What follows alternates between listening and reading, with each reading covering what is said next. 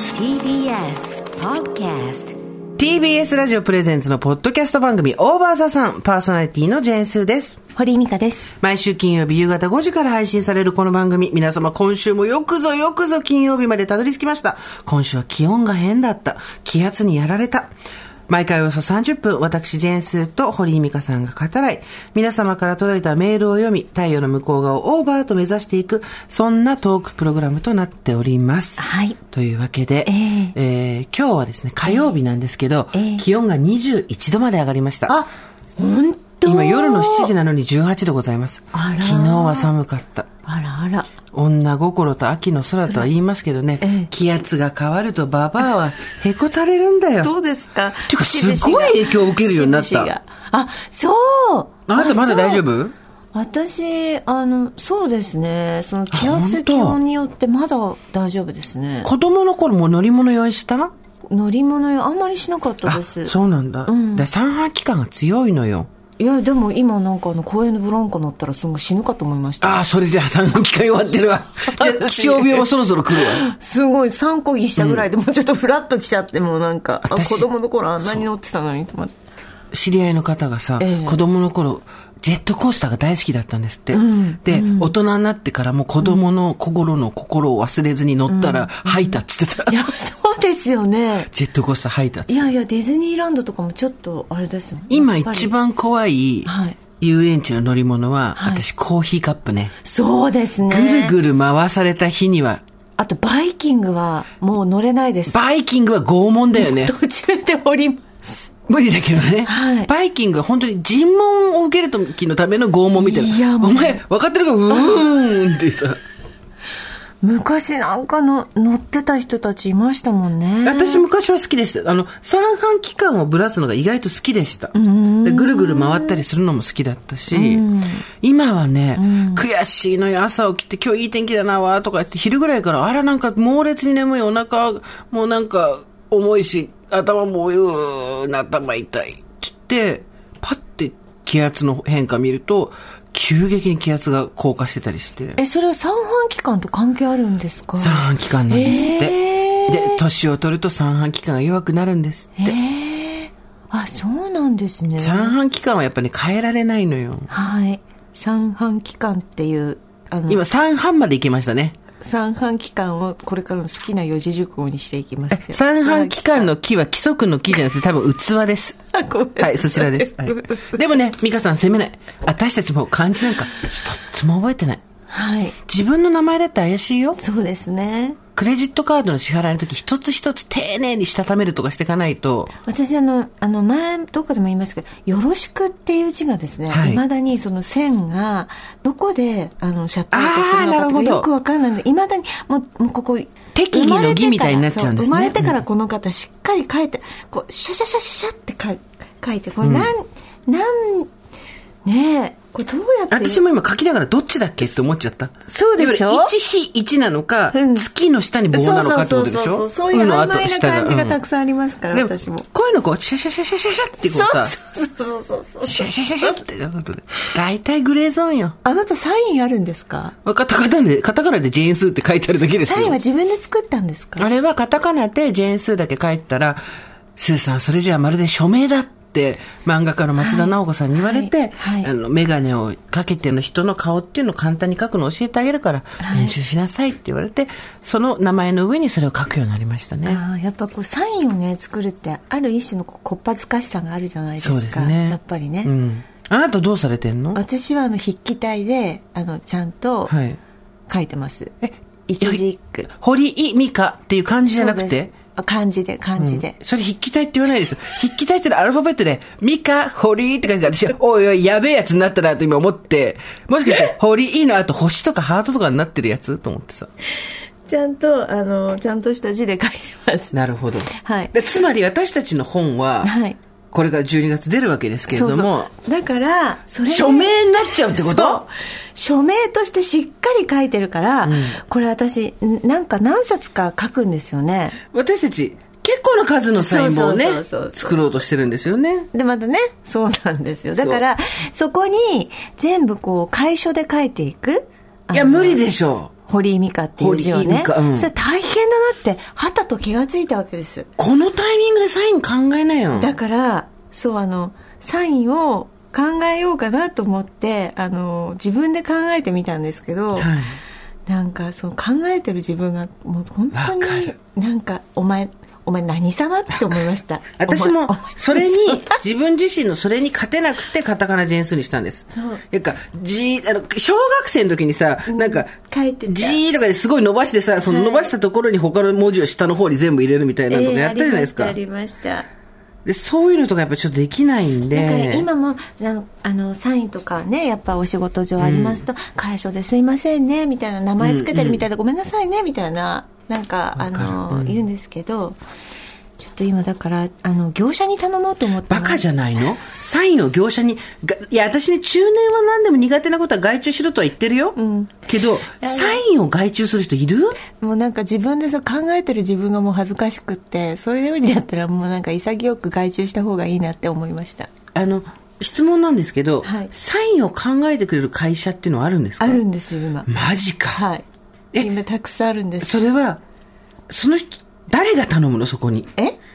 わかんないでも需要はありましたよ誰がサイいンわゆるあの、うんここならみたいなあの、はね、そういうのをやるのが得意な人たちがみんな集まってるサイトがあるんですよ、とサインを作ってくださいっていうところを検索するといっぱい出てきますええだ、誰が頼むんだろう、わ本か当りにま。せんなんか私アイドルとかそういう人が頼むのかな私みたいな人がいっぱいいるいや いないだろオランジーナスーパーオランジーナオランオランあなたさ先週なんか、い、つもは大体堀さんと今週何したっていう話はええ事前にちょこちょこしてるんですけど、はい先週だか先々週だかから全然キャッチアップできてないじゃんお互いあー安全地帯のライブ行ってなかった来ましたありがとうございますどうでしたありがとうございますって今誰た玉置浩二に感謝じゃ玉置浩二ないにありがとうござい ますお前には言っとらん言っとらんわしには言っとらんかいお前には言っとらんありがとうございましたどうしたどうだったえどうもこうもないですどうもこうもいですどうもなかったもうあれはどうもこうもないんですなんか本当にもうなんて言うんですか玉置浩二玉置浩二さんのライブじゃなくて、安全地帯のライブだったんだ安全地帯のじゃあ泣かないで、一人で。お前は本当に殺されます どんな思いでみんなが見に来てるおか前は本当に殺されます。 いい言葉。いい言葉。 大体ね玉置浩二と安全地帯を並べることもやっぱりはばかられる私たちは違うものだから違田うもの園か田園じゃないかってことでしょそう。ただ私は、行く前に、セットリストを入手して、うん。え、ダメじゃん、そんな。なんでさ、チートしてんのきやっぱこうあ先に聞いときたいからね先に聞いて、なんかあれしたいじゃん、あやっぱ生で生違うよなって思いたいじゃん、だからセットリストをガンガン聞いて入ってった、そしたらそのセットリストは玉置浩二のもので あって全く違う曲が流れたと、てか、それを事前に気づかない時点で、にわかじゃん。岡玉木じゃん。いやいやいや。丘安全地帯じゃんいやいやどこ丘安全地帯ってどこだかわかんな安い場所どこだ全よ地帯に行ってるのに、なんかずっとその玉置浩二の前の、1年前ぐらいのやつのセットリストを多分あれ聞いてたんだよね。でセットリスト出てんじゃんと思って、全部あの入れ入れていきましたけどいやでも曲順本当、まああのなんていうんですか丘珠だろいやいやいやでも私はやっぱ中小学校の6年中学校ぐらいからもうずっと聞いてたんですよね、浜省もそうですけども、なんか選択肢がなかったから、そんなに浜省と安全地帯ばっかり聞いてたからねな、ね、ま、選択肢がその二つしかなかったってことはないいとや思いうよ。やいやでも本当そうなのなんか、それを教えてくれる人もいなかったし結局はいはいはい姉が聞いてたのを、あーなんかなるほどうんカセットテープでしたけど、カセットをなんか聞いてたので、うんうん自分でこうどっかから探してくるっていう人じゃなかったんだよね、んラジオからとかね、うんうんうんうんそうなんですよなるほどねええ。私ね、安全地帯は、あの、フレンズっていう曲がすごい好きで、カラオケでも、下手なりに歌うんですけど、なんでこの曲が好きになるかっていうと、うんあいいねいいね松本明子さんいるじゃない。あの松本明子さんがテレビで、まあ多分カバーをしてたってことからだと、引っ張れの可能性がすごい強いんだけど、高いんだけど、なんかのテレビで、安全地帯のフレンズをカバーしてて、あの人実めちゃくちゃ歌うまいじゃん。はい。あの、バラエティーでもやってるけど、うんで、もちろんすんごい歌うまくて、子供ながらに、すごい感動したのよ。幻の83年組ですよ、アイドル。あの、森尾由美さんとかさ、大沢逸美さんとかさ、あと、桑田靖子さん。嫌われても、嫌われても、あなただけですのさ、まあ今、シーンとした人が昭和48年より下の人はみんなシーンとしてると思うけど、はいでそっから聞いてすごいねあの歌は好きになっていまだにこうカラオケとか最近行けてないけど、行くと、あ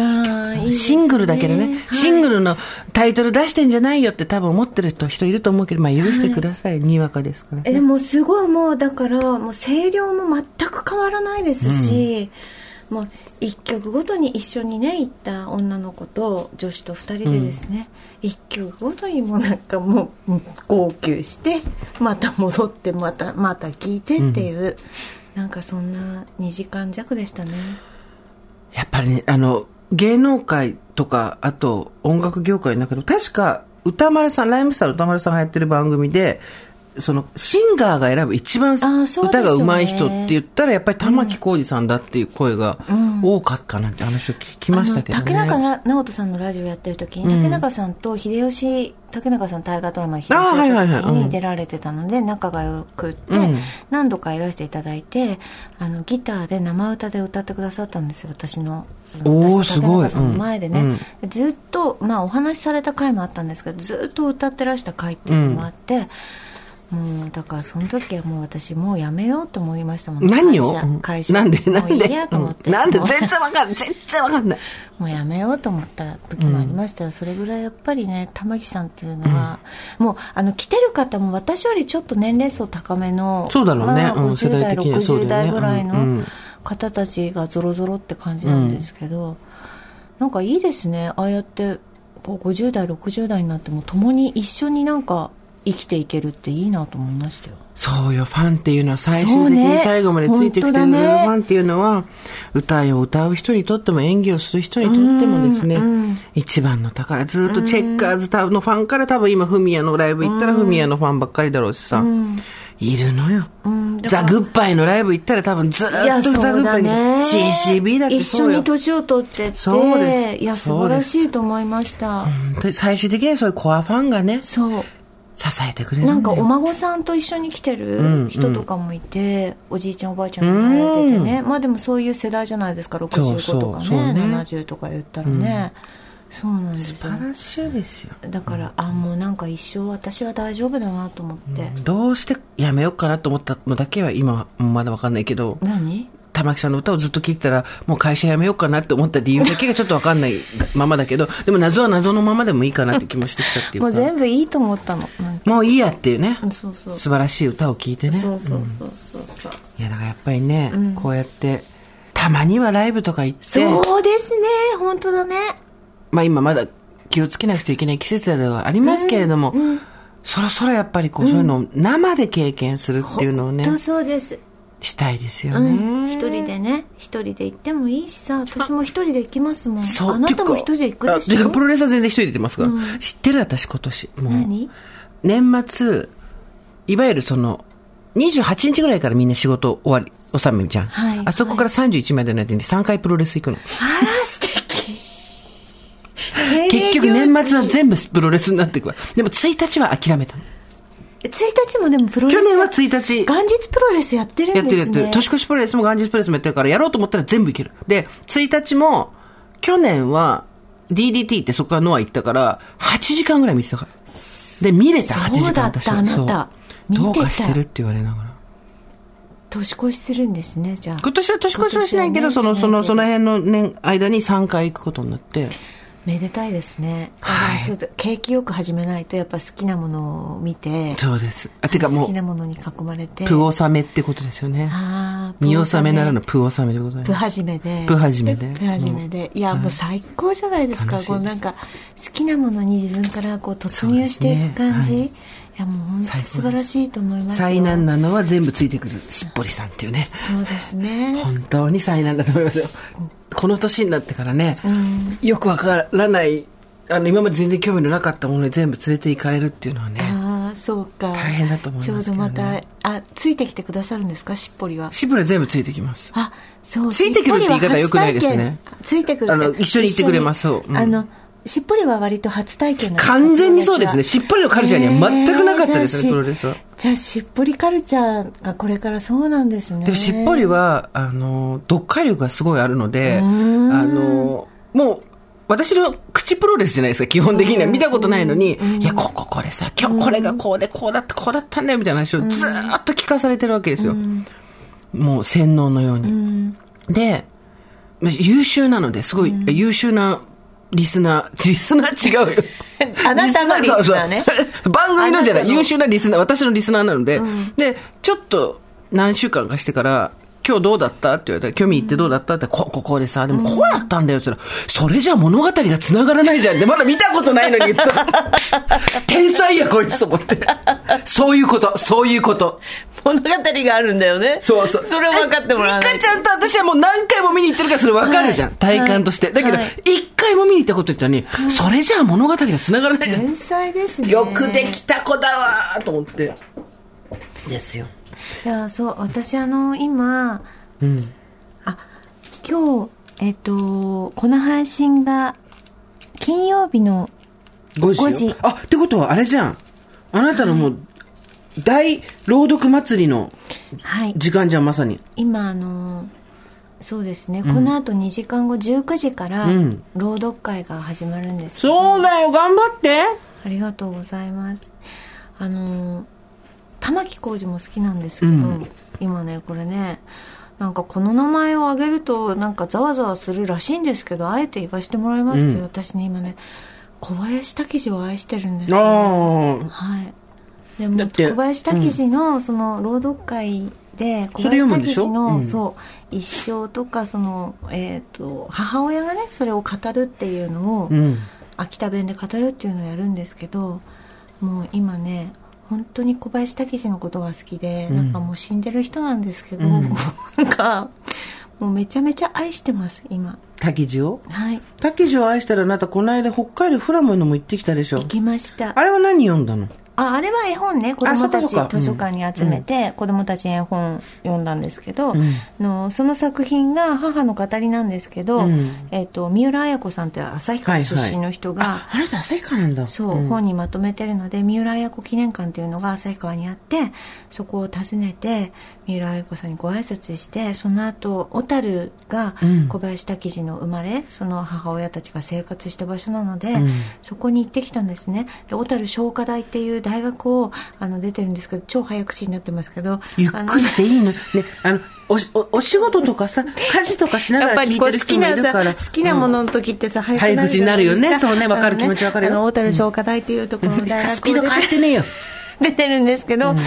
たまたま私の同級生高校の時の同級生で一番仲良かった女子がいるんですね、今東京に出てきてるんですけど、その子が小樽商科大出身だったんですおお。はい、で武次と同じ大学だねっていう話になって、うんうんじゃあ大学に行ってみようかなって彼女が言うから2人で北海道旅行しておで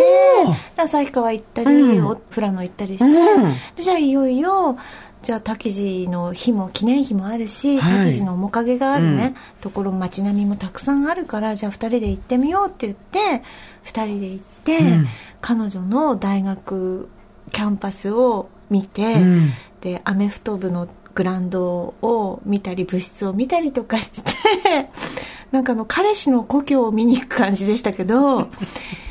そうなんですでたけしの日は、あの2人で車で行こうとしたら立ち入り禁止で行けなかったですしまあいろんなことありましたけどもうどんどんどんどん思いが募ってあの北海道拓殖銀行っていう昔のね銀行でたけしがちょっと一時期勤めてたんですけど。そこが今ニトリ美術館っていう美術館になってるんですね、でそこに行ってそしたらまあ銀行そのままの昔の銀行のちゃんとしたこう壮麗な作りの中に「あの滝地の面影どこかありますか?」って受付の人に聞いたら受付の人が「あ滝地さんはねあの辺に座ってたっていう話は聞いたことありますよ」って言うからそこでもうなんかぐるぐるぐるぐるずっといて。高齢してるんじゃないか。そうなんです、そんなことでした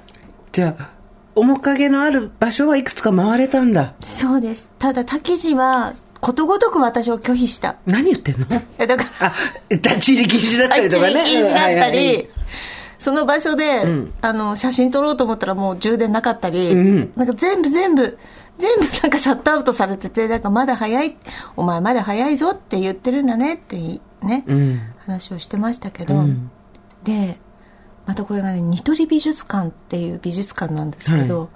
あのニトリさんなんですようえーそうお値段以上に鳥のニトリ。そううん。でも本当に国中のなんか美術品を集めたんじゃないかっていうぐらい、もう素晴らしい人の作品海外の作品もそうなんだけど、有名どころがものすごいもう本当にたくさん集まっててその美術館の中に、で彼女曰く彼女が二十何年前その小樽の学生だった時は、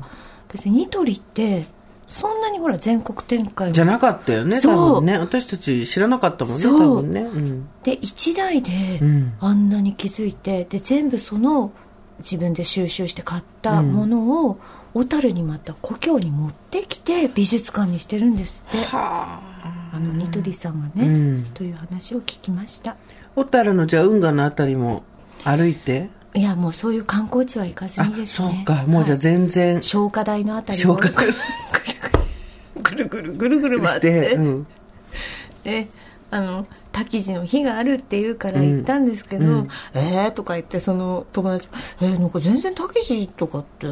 気に留めてもなかったね」とか言って、なんか記念碑どこにあるかも知らないんだけど」っていう話をしてでもあの連れてってもらってですね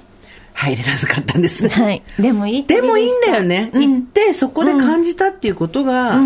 今はそうちょうど大事ですよさ、ねう北ん海道初めてなんか雪が、うんちょっと遅かったなって今回で旭川もまとまった雪が初めて降ったとか言ってて、うんもう本当に積もっててで小樽もすごい寒くってでもやっぱこういうとこで暮らしてたんだとかあこういう空の色見てたんだとかいうのを、うん、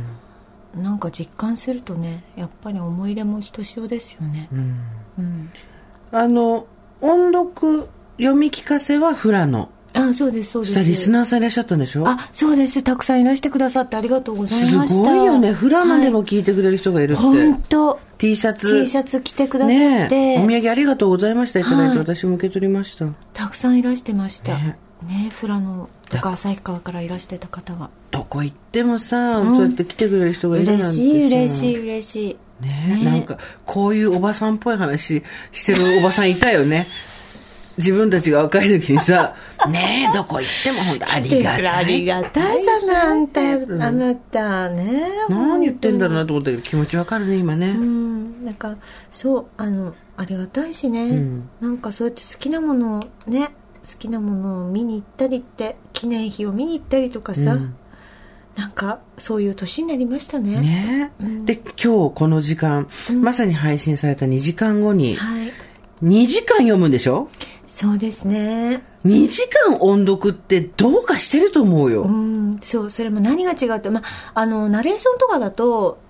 45時間ずっとナレーションし続けるって全然あるんですよ、うんうんあの潰れない店とかなんて5時間ぐらい一気に喋り倒しますから、うんうんでもほら間違えていいし、そうだよね途中飲んでいいし、うんなんかダラダラしていいし、そういうことじゃないので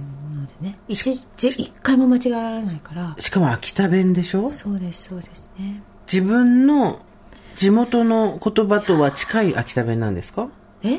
で自分の秋田弁と例えばちょっとあちょっと違うんですよねとかいうのもあるわあけーじゃなるんほどなるほどあのねあの関さんという人はずっと秋田弁で、もう本当にローカルな秋田弁の方だったらしいんですけど、やっぱ三浦綾子さんがその聞き書きをする段階で、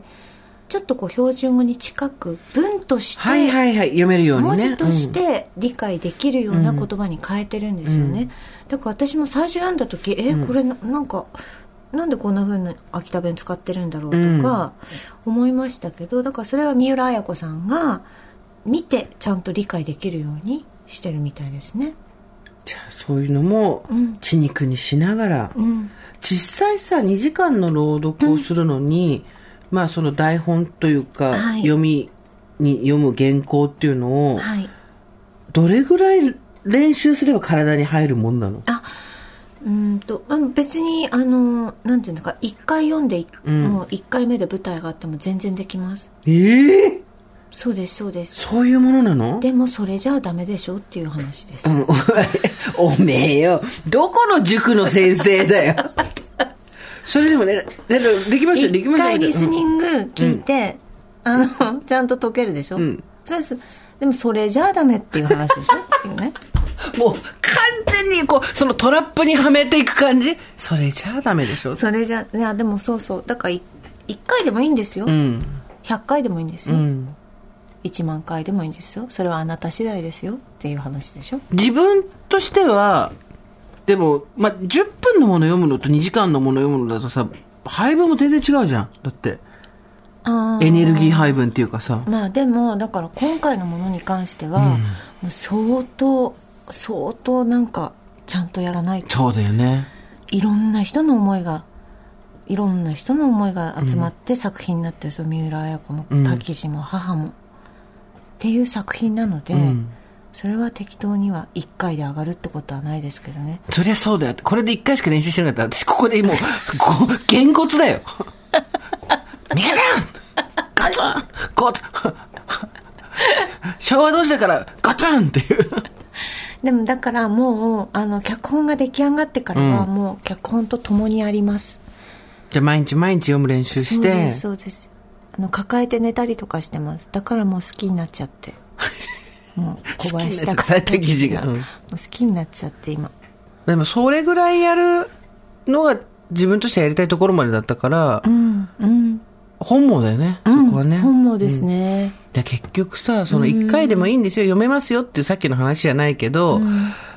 これぐらいの年になってくると、初めての経験のことはだいぶなくなってくるじゃん。で、まあまあ、良くも悪くも手抜いて、とか、なんていうの、いや、ちゃちゃっとやろうと思えばちゃちゃっとできちゃでう。きるできじゃんるうんでそこで、だんだんそれって嫌になってくるじゃん、自分が。うんだけどそこでね、嫌になってくるところまでは多分みんな一緒だと思うんだけど、ちゃんともう一回負荷をかけるってところまであなたが言ったのが私は素晴らしいと思うね。尊敬するね。しかも2時間の滝地。うんそう もうだって最初から泣くからね多 分最そ初からそれはね、すごい見てる人が迷惑だと思うからやめた方がいいと思うよ。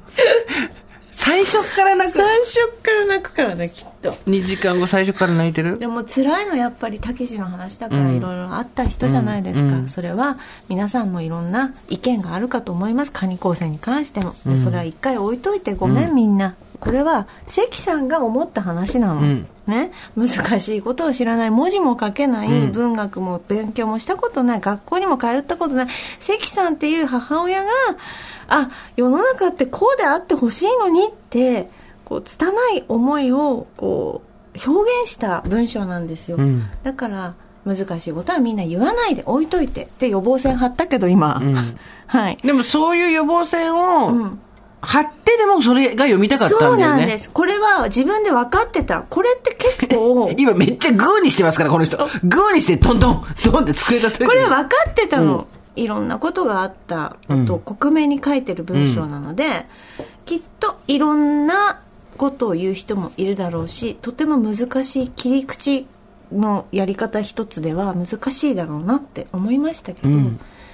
それでもやりたかったしやり続けようと思ってるので、うん。あ、そうか、ライフワークにしようって言ったのもんね。そうです90の語りなんですね、んお母さんが90の時のね、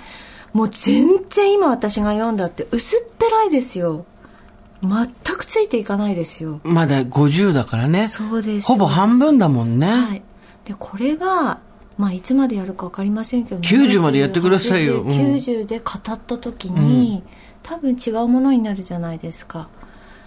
もだうから杉村春子における女の一生にしていくってことでしょあそうですね堀井美香におけるだんだん育ててうんどうなっていくか、まあなんか喜びですねやっぱこういうふうになんかあ自分の作品自分で読みたいと思った作品に出会えるとかやりたいと思ったことにね会えるっていうのは1年に1回はこれを読むとかそういう感じイメージだと。そうですね、うん。でもそれ以外の、で、新しいのもう1個とか2個とか。はいはいそうだよね。しあのさ、3ヶ月に1回って結構早いじゃん。はいだから4ヶ月に1回とか半年に1回だよね、多分ね。半年に1回ですねじゃあ、えっと、滝字を読む回と別のものを読む回っていう。そうですねそういうことでしょうね回っていうかもうキャパ増やしてよ。えキャパですか、うんそうしないといけないよ、みんな。もうあの、まあ、爆弾発言ですけど も、また、あんた、さて、あんた、また会場のせいだね。で爆弾、さては、この学びのなさ。まあ、今回埋まったし、売り切れたからいいけど、さあどうしたさあどうした私ですねあのまあ8月の最終週いい日ですねいい 日いい日いいに日に。 800のキャパを抑えまして800この間のオーバーザさんぐらいですブよ、ワそれ。ーってブワーっていうね800、こんそれが、うんそれが東京だったらまだそうそうですねうん100200ぐらいかもしれません、なんとそれ秋田で抑えちゃったんですよ秋田県で800。はこ来ません来ません。あ皆さん、あの、申し訳ないですけど、8月最終週スケジュール押さえていただいて、新幹線の方手配で、小町行きましょう、みんなで。東京から乗り込むしかない、これ。でもね、んまあ予想だと多分、高校の友達とか、あと親戚で30人ぐらいだと思うんですよね。さすがにそこは200ぐらいは埋まるでしょ。ただ、800は強気に出たね。あの、オーバーザさん、東北勢の皆さん、申し訳ないんですけれども、8月 最終週上げていただいて、えー、あの、どこでやるか知りませんけど、秋田で800のキャパって大体もうわかると思うんですけど、あんた、地元で800抑えたのすごいですよね。東京、だって800って本当にこの間私たち入る気がしませんいや、だから聞けよ、最後まで話を。オーバーザさんやった時のあのイベントぐらいだよ。そう。で、ほら、イベントだからみんなワイワイ来てくれるじゃないですか。秋田の人たちって、やっぱりそんな別にね、あの、郷ひろみさんとか、その、あんそれこそ安全地帯とか、藤あや子さんって言うと、まあ、バーって来ますよ。バーって来ますけどうだよ。うんでもね、やっぱ演劇とかになると、途端にしえってし、テレビに出てない人ってことでしょそう、あとあと朗読とかにもなるもう全然朗読なんか聞く人もいないと思うんで、これツアー組んだ方がいいわよ。東京から秋田まで行って、みんなで、あ堀井さんを見て、えっ、と、ご飯食べて帰ってくる会みたいなのをやそんなさ。人はいませんよツアーやったらいいわだよからですしうんっぽりそのやることに意味があると思ってるのでだからやることに意味があったら800のとこ抑えん なよ。私今回ば、じゃあ前回も言うてて、言うてても、言うてもう埋まりますよ、大丈夫ですよ。なぜなら東京だからと思ったけど、地元秋田で800は、てかさ、なんで率先して埋まんなかったらちょっとは恥ずかしい思いするみたいなとこよ行くわけえだって地元じゃん。そうそうそう地元地元で、でもなんか自分の想像の中で、800の中に前の方に30人だけいるっていうのもなかなかいいなといや思っていやいや、そんなインスタレーションはどうでもいいの。で例えば、地元で、堀井さんとこの美香ちゃん、ね、やったら、あの300のところがすぐ売り切れちゃったんですって、あすそごういいうのわいらね、みたいそうないう。の全然いらないもん別にやることに意味があるから、なんで今遠い目をしたヤンキーみたいになってんのそう ?800! 地元で。はいそうなんですあらまあ。あのいいでいいんです、私はいいんです800でやるそれは、じゃあ、あんまり、そんな、あの何で、すかチケット発売して、あまりにやばいっていう状態になったら、はい鈴を鳴らしてください。お願いしまそしたら、向こうで大畑さんやりましょう。ありがとうございますそしたら皆さん来てくれるでしょありがとうごだざかいらます、だから、あ大の、場さん前夜祭にしてそうそうあ大場さんをそうね前夜祭前前半にしていや、ぜ、違う違う違う、そんなことはしなくていいの。して後半にみんな気持ちがついていかないから、堀さんゲラゲラ笑ってた人が突然、そこで、みたいに呼び出してもみんなついていけないから、それで、前夜祭するとあなた喉枯らしそうだから、後夜祭でもいいけど、嬉しいありがとうそござうしいまましょすううん嬉しいだでから、すちょよっとチケット発売した後に、はいまずいなと思ったら、チリンチリンチわかリりンって。ました、うんお願いしますちょっとまずは一人でやってみますもちろん800 800っていう数が一体どこまで秋田で埋まるものなのか、そうですねなんかあの、この前ちょっと落語家さんの、まあ、東京あたりだとバーンってバーンって埋まっちゃう落語家さんの岐阜公演っていうのはいに行ったんですけど、うんやっぱこう、まあ、3まあ340ぐらいしかいや、30、40%ってそうことうんあ40%じゃない人が3 3040 40ぐらい人数うのん人数だったんですあらね、まあうんだだからこう土地が変わればね、んその興味の度合いも変わるわけじゃないですかだからなんでそこで800を抑えたんだ全然わかんない。その流れが分かってて、なんで自分にわけわかんない、そういう。面白い現象ですよね試練を打打ちに行くのどうすんだろうな本当だよどうしようかなどうしようかなと思ってえ、それ来年8月でしょ8月ですあ、ちょっとさ、来年8月ならさ、それまでに私たち顔直さないといけないのよ。顔直しがあるわよ。でしだって下向くじゃん。しましょうあついに私と堀井さんね、ついに目が開かなくなってきたのよ。もう、ついにまぶたがどんどん重くなってきて、皆さん眼科検水じゃなくてなんだっけえ喧嘩喧嘩検水喧嘩言語。眼、眼科懸垂。眼科懸垂。まえぶた違の。うでしょ眼喧嘩水。眼瞼眼瞼下垂でそうす。眼瞼が下垂してきたのよ。だから、はいで、眼瞼下垂をやるんだったら保険でやれるから、目切って、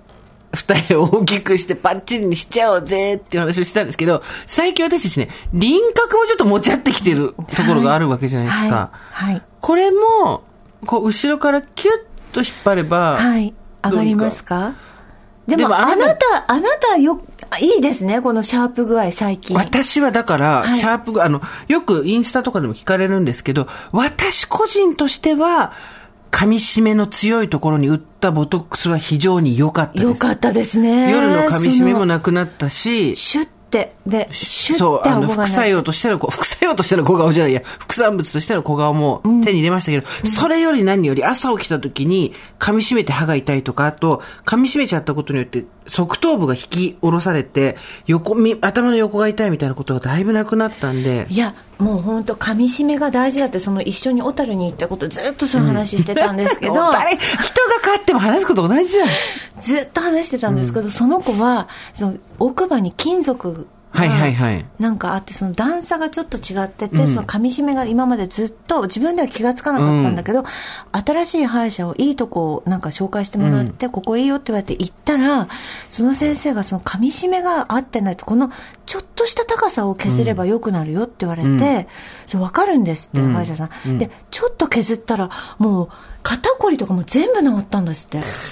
治るよって言われて、本当にだから全部噛み締めから、その歯の高さ噛み締めから首とか肩とか全部つながってるって、あるあるわよ。全部繋がってるわよ。で、顔の皮膚も繋がってるから、ちょっとそれ上げちゃおうかなって。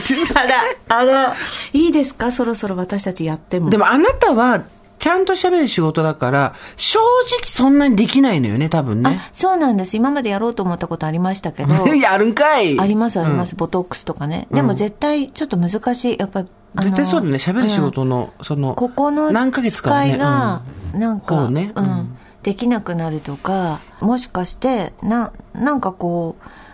う、下の位置とかうん、そうだ。うん、筋肉の使い方とそかうだがよ狂っただけで、やっぱ微妙にこう喋りに負荷がかかっちゃうので、それはやらない。でも、まぶたはそう、やる。やる。まぶたはどんなに開いても、母さんやっていいですかやりましょうてか、本当母に。さん、つい に、ついにやっ私たていいでち、すかどうする私ねた、ち。来年の大場さんさ、めっちゃうちら目パチーッしてるの。えパッチパッチパッチえ、パチコーンやとろうかな本当に私はでも本当に下がってきました、これ。本当にやろうかだっなて50だよ、もう下がるよ。眉それ毛の下切るらしいよあ、そうね。そこ三角に切って切ってあげるらしいそねう。眉毛の下だと分かりづらいって言ってたよもうこんなふうに言っちゃってうん、るからみ私んもな何分か言るってんのと思って、こんだけ放送で言っといて、眉毛の下だと分かりづらい。分かるわ。でももうあの宣言してやってもいいですよね、私たち思ったんだけど、堀井さん目が大きいじゃん。だから、まぶたも、目も全部大きいから、確かに下がってきた時そのう重力が普通の人とは違いそうだよね。うんこのあの垂れ目もともと垂れ目ではあるんですけど、それがやっぱずっこうなんていうの大きい山で垂れてきてるんですよ 今大きい山で垂れてくるって垂れてきてるからやっぱちょっと上げないと、その負荷かかりすぎてますよね今何があって、言い訳するわけじゃないんですけど、読みが難しくなるんですよ。なぜなら、まぶたが下がっちゃってるからあ、これをグーッと上げながら読まなきゃいけないから、目に悪い。うん目に悪いならしょうがなきゃないよ別に見た目はどうでもいいの目に悪いんだもんしょうがないじゃんそれはそうだよ、別に顔が小さくなりたかったんじゃなくて、噛み締め噛み締めを解消したかったの顔がちっちゃくなったのは結果結果結果論で、目が、私たちの目がパッチリ見開いて大きくなるのも結果結論果そうなっちゃうっていうからまあしょうがないかっていうことそうそう。分かってないな。っていうかさ、まあ、若い子たちは今さ、好きな顔になるのに全然こう、ハードルが私たちの時より低いけど、おばさん何がいいってこういう健康上の理由みたいな言い訳でどこまででもいけるよね。言えるねいけるねだってさ、ほ物忘れがさ、私たち憑依してるじゃん。だから、なんか、こう、聞き込みとか来てもさ、記憶になりませんって多分、本当だダメよ、だ私ねたちが言ったら。あ本当私たちが言ったら本当だよ本当なの、うん。あの時、ああいう密談をしましたか。あ、記憶になりません。ちゃんとだっ大て丈夫本当にわかんない本当に覚えてないのも、そう。本当に分かんないかそもうえー、どうしよ来年うえー、楽しいねちょっと目を大きくしちゃおうよえどうしよう私や何だがどんな風にしようかないやいやちょっと待って待って待ってどんな風にしようかなだともう完全 に結果論とは別のところの話になるから初体験えー、お伝ええけー、どうしよう顔変わっちゃったらどうしよなんか整形物語もほら皆さんにさ初期の頃に募集したじゃないですか、はいはいさはいいろんなの教えてもらったじゃないですか、はいはいはい言ってましたあれもう一回読み返して、はいで、うはいででも、保険適用内でやるかどうかは、 わかんないですけど、でも肩こりも治るっていう言うし、そうそう。別に別に本当綺麗になろうとか全然思ってないそういうんじゃないんですよ。もう、もう、生き死にの問題だから。 えー皆さんからですね、えー恥ずかしいメールもたくさんいただいております、今日。えースーさん、ミカさん、おはこんばんちは。えーこんばんちは37歳のおばさんネームクリスタル・ケイティと申します。私が思い返すと恥ずかしい文章。11年前27歳の時ブロークに書いた将来の自分のインタビュー記 事です。つわもの来ました。つわもの来ました。特集、今輝いている女性たちと題し、2016年の雑誌、ドマーニに掲載されているという前提です。はい当時は26歳で、東京で公務員として働きながら、フランス留学を目標としていましたので、妄想記事の自己設定も、パリ生活を3年過ごした後に帰国し、日本とフランスを結ぶ、コーディネーター32歳、というふうになっております。フランスでの苦労体験に関して、シャワーのお湯が出なくなったり、日本から送った荷物が1ヶ月経っても届かなかったり、かっこ笑い、などと、さも体験したかのように書いたり。現在のライフスタイルに関しては、暇さえあればバルコニーに出て土いじりをしています。ハーブ類は簡単に栽培できるんでおすすめですよ。何より料理にも使えるんで実用的です。ジャスミンの香りが好きで育て始めたんですが、手入れが難しく手こずっています。でも生活の中に緑があることはすごく心が安らぎます。寝る前にレモングラスやミントを入れた自家製ハーブティーを飲みながら読書をするのが至福の時です。など、丁寧な暮らしっぷりを披露。はいこれいいですかインタビューされてないし、そうじゃな い人の自画自賛、自作自演ですよ。はいファッションに対するこだわりについては、シンプルで長く使える上質なものが好きで、体のラインが綺麗に見える服を重視。愛用品のエルメスの手帳についての素敵なエピソードも書き連ねています。今でもこの手帳に予定を書き加えるために、一秒一秒時間を大切にしよう。今は今しかないんだと思いますし、何よりパリで頑張っていた自分や、パリの空気を思い出すことができる。今では大切な相棒ですね。この手帳のように、思い出を共にしたい、品をこれからも大切にしていきたいですね。などなど。37歳の今、よくもまあこんなにも妄想の中で暮らしていたなと、読み返すと恥ずかしさと笑いが止まりません話は少しそれますが、つい先週、私はスーさんのおかげで、このブログ記事を思い出したばかりだったのです。というのも友達に大場さんを勧めたところ、昔ブログでジェーン・スーさんのこと書いてなかったと言われ、久しぶりにアクセスしたところ、2012年にスーさんが書いていたブログ、ジェーン・スーは日本人ですを紹介していました。えー実生活では27歳で目標通りフランス留学をしましたが、すごいね。1年後に帰国、地元で結婚、2回の出産を経て、ワーママとして育児と仕事に追われる日々、雑誌などでスーさんのインタビュー記事をみんな読みながらスーさん頑張ってるなと一歩離れた場所から見ていました。そんな中、今年に入って大場さんを聞き始めると、30代憧れ独身女子だったスーさんが中年の星に進化してるではありませんか。大場さんを聞くことで、独身だった頃の自由な自分を思い出すことができ、またおばさんになってもこれだけ楽しい話ができるんだと中年になるのが楽しみで仕方ないです。エピソード31でおっしゃっていた、鮭は大海に出てやがて川に戻る。まさに大場座さんを通してスーさんと出会い直し、子育ての散歩先を行く美香さんと出会えた私のエピソードだと勝手に感動してます。ビバ自己回帰。11年前に夢見ていたコーディネーターにはなっておらず、エルメスの手帳も持っていませんが、庭には枯れそうなローズマリーの鉢があり、半分くらいは妄想実現できてるかなと思いまいいす。じゃないいいじゃない。この落としどころ最高上出来上出来、私の住む沖縄もようやく涼しくなってきました。スーさん、ミカさんも季節の変わり目、美味しいものを食べてどうぞご自愛ください。ありがたい。これ、高この落としどころちょうどいいよいいね。ねいいね庭には枯れそうなローズマリー。うんそう、いいんだよ。それでいいんだよ。現実最高。にしても、ドマーニに乗るって言って、喋ってることがパリのパの字まで、ハーブの話しかしてねえじゃねえ かって。暇さえあればバルコニーに出て庭いじりをしている。えこ土いれじりをしている今からでも上げた方がいいですよね自分でね、どっかに架空の記事としてねノートかにそうそうそうそうです架空の記事を連ねていった方がいいと思いますうんねねそうねみんなでこうやって送ってきてますこれねまたねやっぱポエム日記がですねポエミーな、ポエットではないポエミーなものが来てるんですけれどもこちらもお願いします、はい。恥ずかしいポエム日記。隣のアパートと申します。29歳女性です。まあ29歳。恥ずかしい文章を私は皆さんの作品だけ聞いて楽しませていただくつもりでしたが、しかし数々の名作を耳にするうち、心の中でビッグバンが起き、ついにパンドラの箱を、ミクシーという名のパンドラを開けてしまいました。だよねそれビパンダの箱だよデねータミクシー今から10年ほど前に使用していたアカウントということは19歳、当然のごとくパスワードを覚えていないので新しくアカウントを作成し友人のアカウントを見つけてマイミク一覧から自分を発見しました、あ日記を公開してたから外から見えるってことね、うん、えー時系列で古いものから開いていくと高校生の時の日記は甘酸っぱいおかしい可愛らしいものでしかし高校卒業の私は歌舞伎俳優と付き合い始め沼らせこじらせ街道を歩む運びとなりますほういいですねいいですね以下はそんなある日の日記の抜粋ですやだわ歌舞伎俳優素敵だわと付てき合かわせさ歌舞伎俳優と付き合うってじ人口の0.01%ぐらいでしょそうです超貴重ですそれではあなたが舞台からちょっとちょっと待ってこれあと本本物ですよねあなたが舞台から客席の妄想とちょっとさ重なるところがあるから妄想なんだか妄想じゃなくてあれですよねこれは現実ですよそれはいあなたが舞台から客席の私に向かってウインクしてくれた気がした。合わせてくれたよね、目。義太夫がまるでミュージカルのようね。と、晴れてよかろうかな。キ ラキ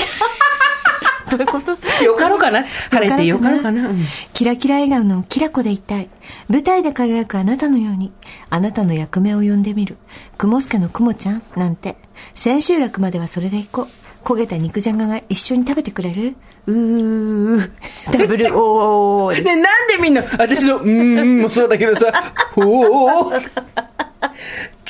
歳で歌舞伎俳優と付き合っす。すて、ごい焦げた肉じゃが食わしてたんだ。かっこいいな。役者となんて婚するもんじゃない。本当は猫より犬が好きなんて絶対言えない。もっといい役がもらえますように、一緒に浅間神社まで祈りに行こうね。 いかがでしたでしょうか読んでいてお尻から火を吹くかと思うほどいやそれじゃダメ恥ずかしい気持ちでいっぱいになりました。お尻から火吹いたら大惨事だからやめて。補足ですが、彼は決して名の知れた役者というわけではなく、大勢の中の一人として頑張っている方で、しかしたまに出待ちしている女の人がいると、私は敵意むき出しで遠くから睨んでいたりいしいます。ね、いいね、いいね、そういう話いいよ。いろいろあったけれど、私は今平凡な主婦として幸せに生きておりますし、彼も元気に過ごせていたら良いなと思います。あまり胃に良くないのですが、パンドラの箱もたまには必要な刺激ですね。皆様の続編も楽しみにしております。ということでございます。ありがとうございます。そう、株式役者さんっていうのはいろんな人がいらっしゃいますから、そうですねその中にご自分のごひいきがいたんですよ。うん、表になりますしね。ねえそうです。で焦げた肉じゃが食べさせて、舞台から歌舞伎役者がウインクしたような気がして、そうです19歳じゃ舞い上がるわ。本当は猫より犬が好きってよく言いますよね。しかも、なんてねってね。どっちでもいいんですけど ね。犬でも猫でも。どっちが好きですかえ、私は。あなた動物好きじゃないよね、別にね。そうですね。いや、好きなんですけど、苦手なんです。いや、それ好きじゃないっていうの。いやいやいやいや。あの好きなんですけどあのなんつうのこうなでなでできない人なんですよね、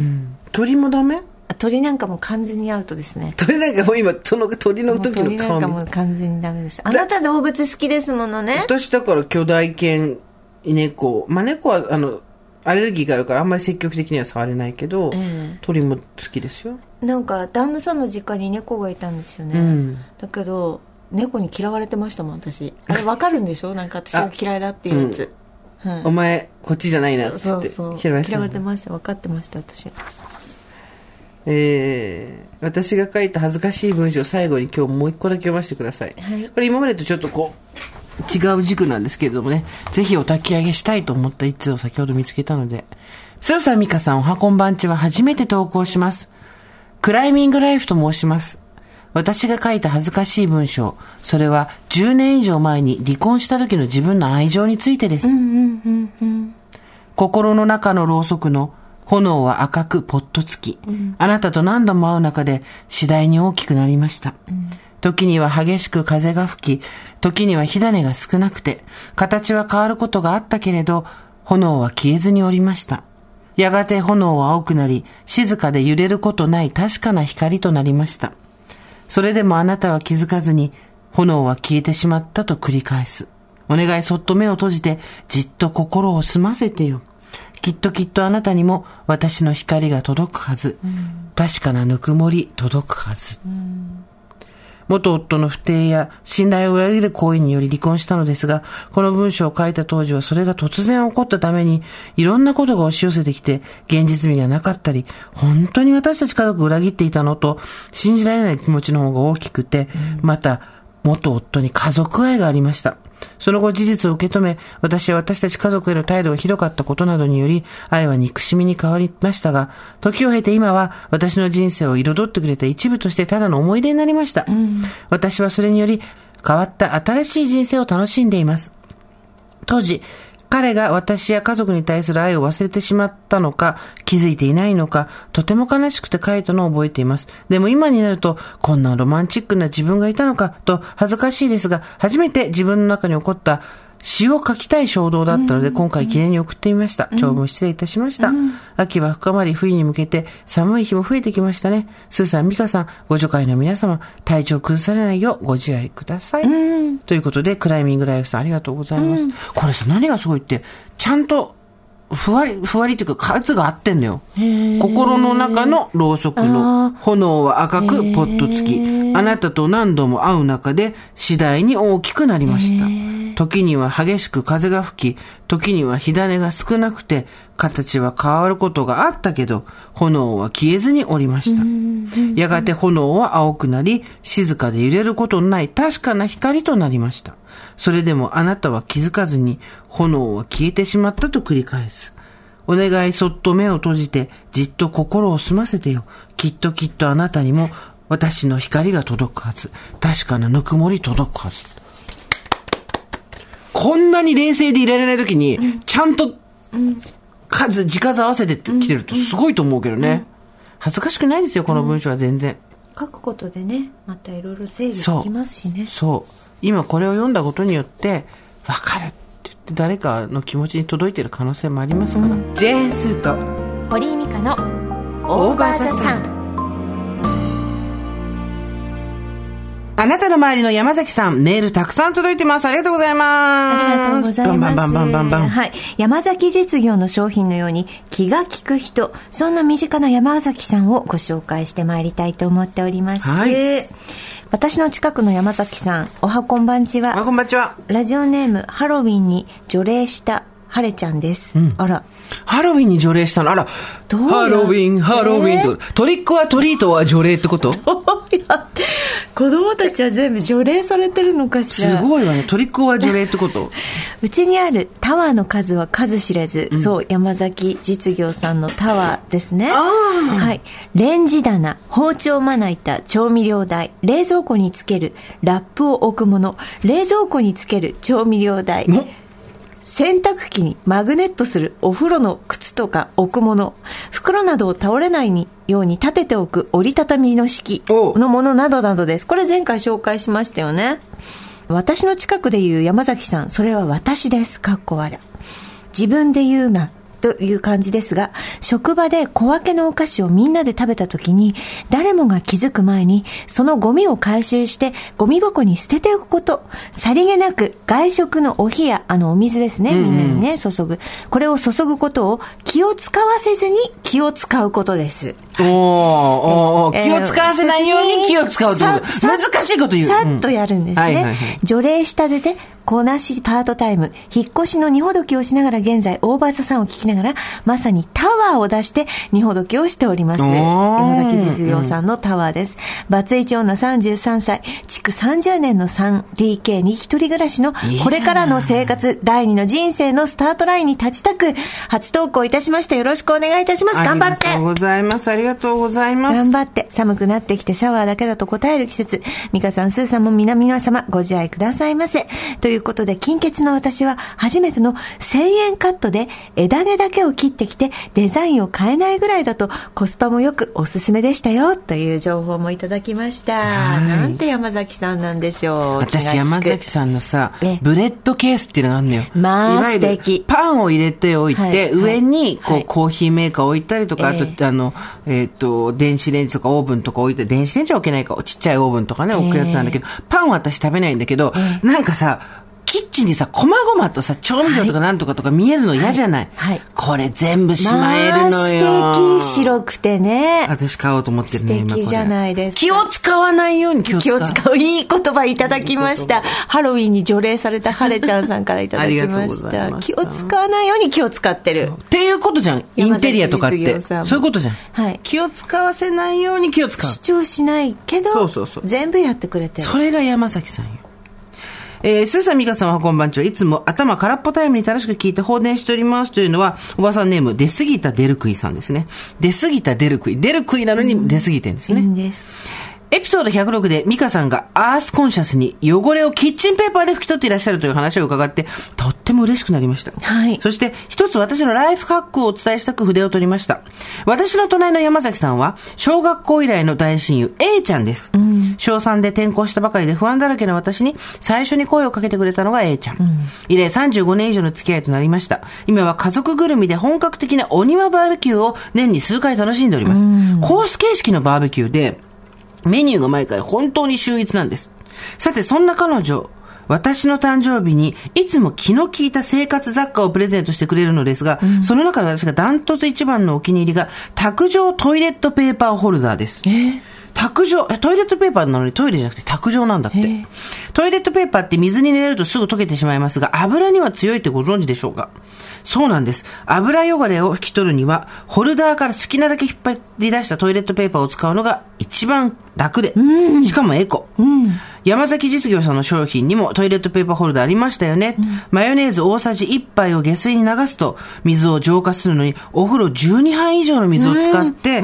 しえーしまうそうです。ご助会の皆さんもぜひ、トイレットペーパーで罪悪感なく汚れたお皿もお鍋もコンロ周りも換気扇も油も全部拭き取って、下水道の CO2 排出量の削減に貢献しようではありませんか。おばさんという単語をポジティブに使えるようにしてくれた大場座さんに本当に大感謝しております。これからもおばさん道を邁進しながら、毎週楽しみに聞いています。皆様どうかご自愛ください。ということでありがなとうるござほいますど、ありますか。油はさすがに流さないじゃん。あの、とか、あと、はいはいはい何あの、固めるテンポそうそうとかやっちゃそうからう。だし、あと、例えばちょっと炒め物とかしたらものすごい油が出たものも、さすがにそれをそのまま流したりはしないけど、トイレットペーパーは思いつかなかった。そうですなね。んか私いつも、キッチンペーパーもったいないなとか、ティッシュペーパーもったいないなと思いながら、新聞取ってないからさ、やってたけど、そトっイレかッ。トペーパーがいいんですね。で、安いトイレットペーパーあるじゃんお尻にやったらガサガサになるやつ。はいはいはいあの、お尻の拷問になるタイプの。はい。あれでやればいいんだ。あ、なるほどね。なるほどねでトイレットペーパーはあのキッチンのとこにボンって置いとくと、さすがにちょっそとう。だから、ホルダー。ホルダーに入れて小綺麗に、もしくはさっきのブレッドケースみたいなやつに、はい。入れておいて、気を使わせず気気をを使使うう。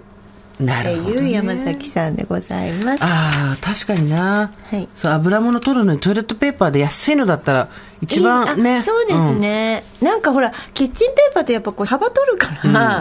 なんかこう使わない部分もあるんですよね実際そうなのよ、そうなのよ。そうだってちょっともったいないじゃん。そうな質がの良そかうったなりしての安いトイレットペーパー、そのために買おう。いいですね今日は読まれた方は、ハロウィンに除霊したハレちゃんさんと、と、出過ぎたデルクイさん。はい。このお二人にはですね、山崎実業の清水さんから素敵な商品をプレゼントいたします。清水さん。さあ、今日の商品の発表でございます。てってれーん本日お二人に差し上げるのは、こちら、ダンボールストッカータワーということでございます。段ボールストッカータワーはい。何ですか山崎実業清水さんのコメントです。ネットショッピングの利用が増え、すぐに溜まる段ボールの処理に困る方も増えました。そんな方々がもっと早く購入すればよかったと、口々に言ってくださるのが、こちらのストッカーです。を、大小サイズ違いの段ボールをすっきりまとめて収納できるスチール製のストッカー。収納した段ボールの下に紐を通せる構造になっているので、私これテレビで見たことある。めっちゃ欲しかった。はいはいはい。置いたまま結束できるのがとても便利とご好評いただいております、キャスターがついているのでお掃除や結束の際に楽に移動していただきますさあ、今、現物がその場にあるんですけど、意外とコンパクトで、私、そうねなんか段ボールあれするっていうから、もっと大きいのかと思ったら、置き場に困る段ボール一括収納、いいじゃない、これ、欲しいオブ欲しいじゃない。ね。ねえ本当そうですで、下に、あの、ゴロゴロつけられるんでしょこれ高さどれぐらいかしらえー、横幅30、奥行き23、高さ43.5。小さいサイズから大きいサイズの段ボールに対応。いこれよく本当に買いに行った子に手が届くもん作ってるね。ね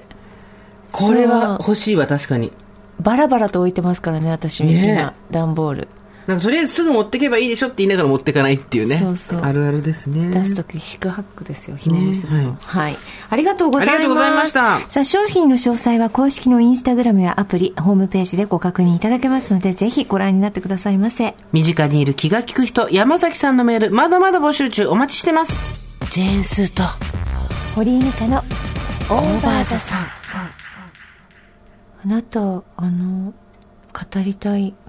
ことがあったんじゃないんですか来週にします。そうなんですか来週にします。年末にふさわしいので。えー、気になるよ、予そ告れは。はみんな風の時代覚えてるい。はい。 2020年の確か12月ぐらいに、はい風の時代っていうのが来るんだよって言って、私たち散々、陣痛、電電通通、年通とかしたじゃないですか。はいはいで、いろんな結構偶然が起きたりして、まあもともとね、風の時代っていう点線で書かれた死体があるわけで、そこに現実を重ねると点線があるとこが濃く見えるっていう技術現実ありますよ。だけど、もう忘れたでしょ、風の時代って何だったか。物質主義がわすなくなるとかさ、うん、土からの風ってことでしたよね。ねえもう全部忘れてない風、風の時代、私は月の時代だっつったのは覚えてるそれは覚えてる。私もひどいなと思った。まぜっかいすな、この女と思った。でも風の時代ねで、つた風の時代かなら、何にも持たなくていいっていうことでしょだけど、そうだったかなみたいなさ。で、2020年の12月だったじゃん、あれが。で、21年で22年が終わるわけですよ。まあ、風の時代、一応2年経ったんだから、一応何、何だったんだっけっていうのをもう一回読んでおこうと思って、今日資料をプリントアウトしてきたのではい、美香さんお家に帰って読んでいただいて、皆さんも風の時代って何だったのか、あの、風えーの面、白いあの、私の周りの風の時代っていうメールも募集します。ああはいはいはい別にこれ、ガチガチのガチで私たちやってるわけじゃないので、あの、面白で大丈夫です。あと、本当にガチガチのガチで、風の時代したら本当ごめんなさい。私たち、面白半分でやってます。面白半分宣言。なんですけど、忘れちゃったよ。あの時私たちあんな盛り上がったのにさ。そうだねなんで風の時代にでも昔の価値観がひっくり返って、なくなって、その権威主義的なものが、の不都合がいっぱいバレるみたいなことが言われてて、確かにそう言われればそういうようなこといっぱいあって、だってその次コロナだったじゃん。そうだねとかさ、うんあったので、ちょっと風の時代をですね、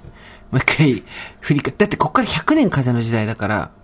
ええ2年に1回ぐらいリマインドしていかないと、ええ私たち忘れるので、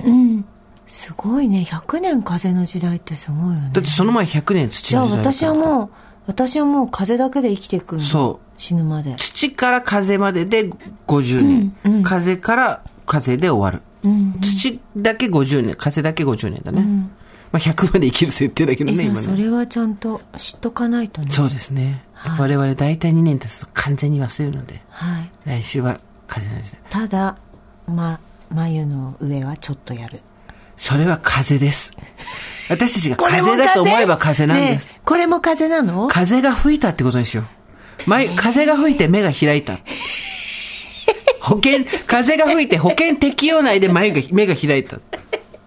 そういうことでしょそういうことでした風が強めに吹いたので、保険外で目が開く可能性もあります。保険外でうん目が開いちゃう、目が開いたり顔がシャープになったりする可能性もあります。それ素敵な素敵な気持ちですね風の時代。風が吹いたらなんとかなりますね、ガチ勢怒るのだけはやめてください。 そうだからあの他記事もそうだけど ガチ勢起こらないお願いしますよ。私は私の気持ちでやってるか私も私たちの気持ちで風を吹かせていらくかそら。ういうことだから、はい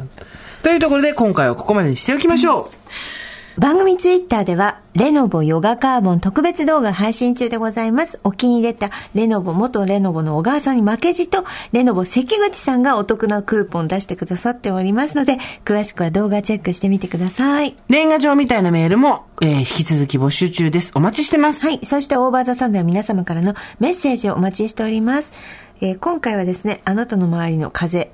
そうですね。はいということですねあなたの風の時代何がありましたかってことですね。送り先は番組メールアドレス over.tbs.co.jp over.tbs.co.jp です。アルファベット小文字で over です。あなたが無理やり、これは風だと言い切るのを私たちは待ってます。そうです、そうです。それではまた金曜日の夕方5時オーバーザさんでお会いしましょう。ここまでのお相手は、ジェーンスーと、堀井美香でした。オーバー TBS Podcast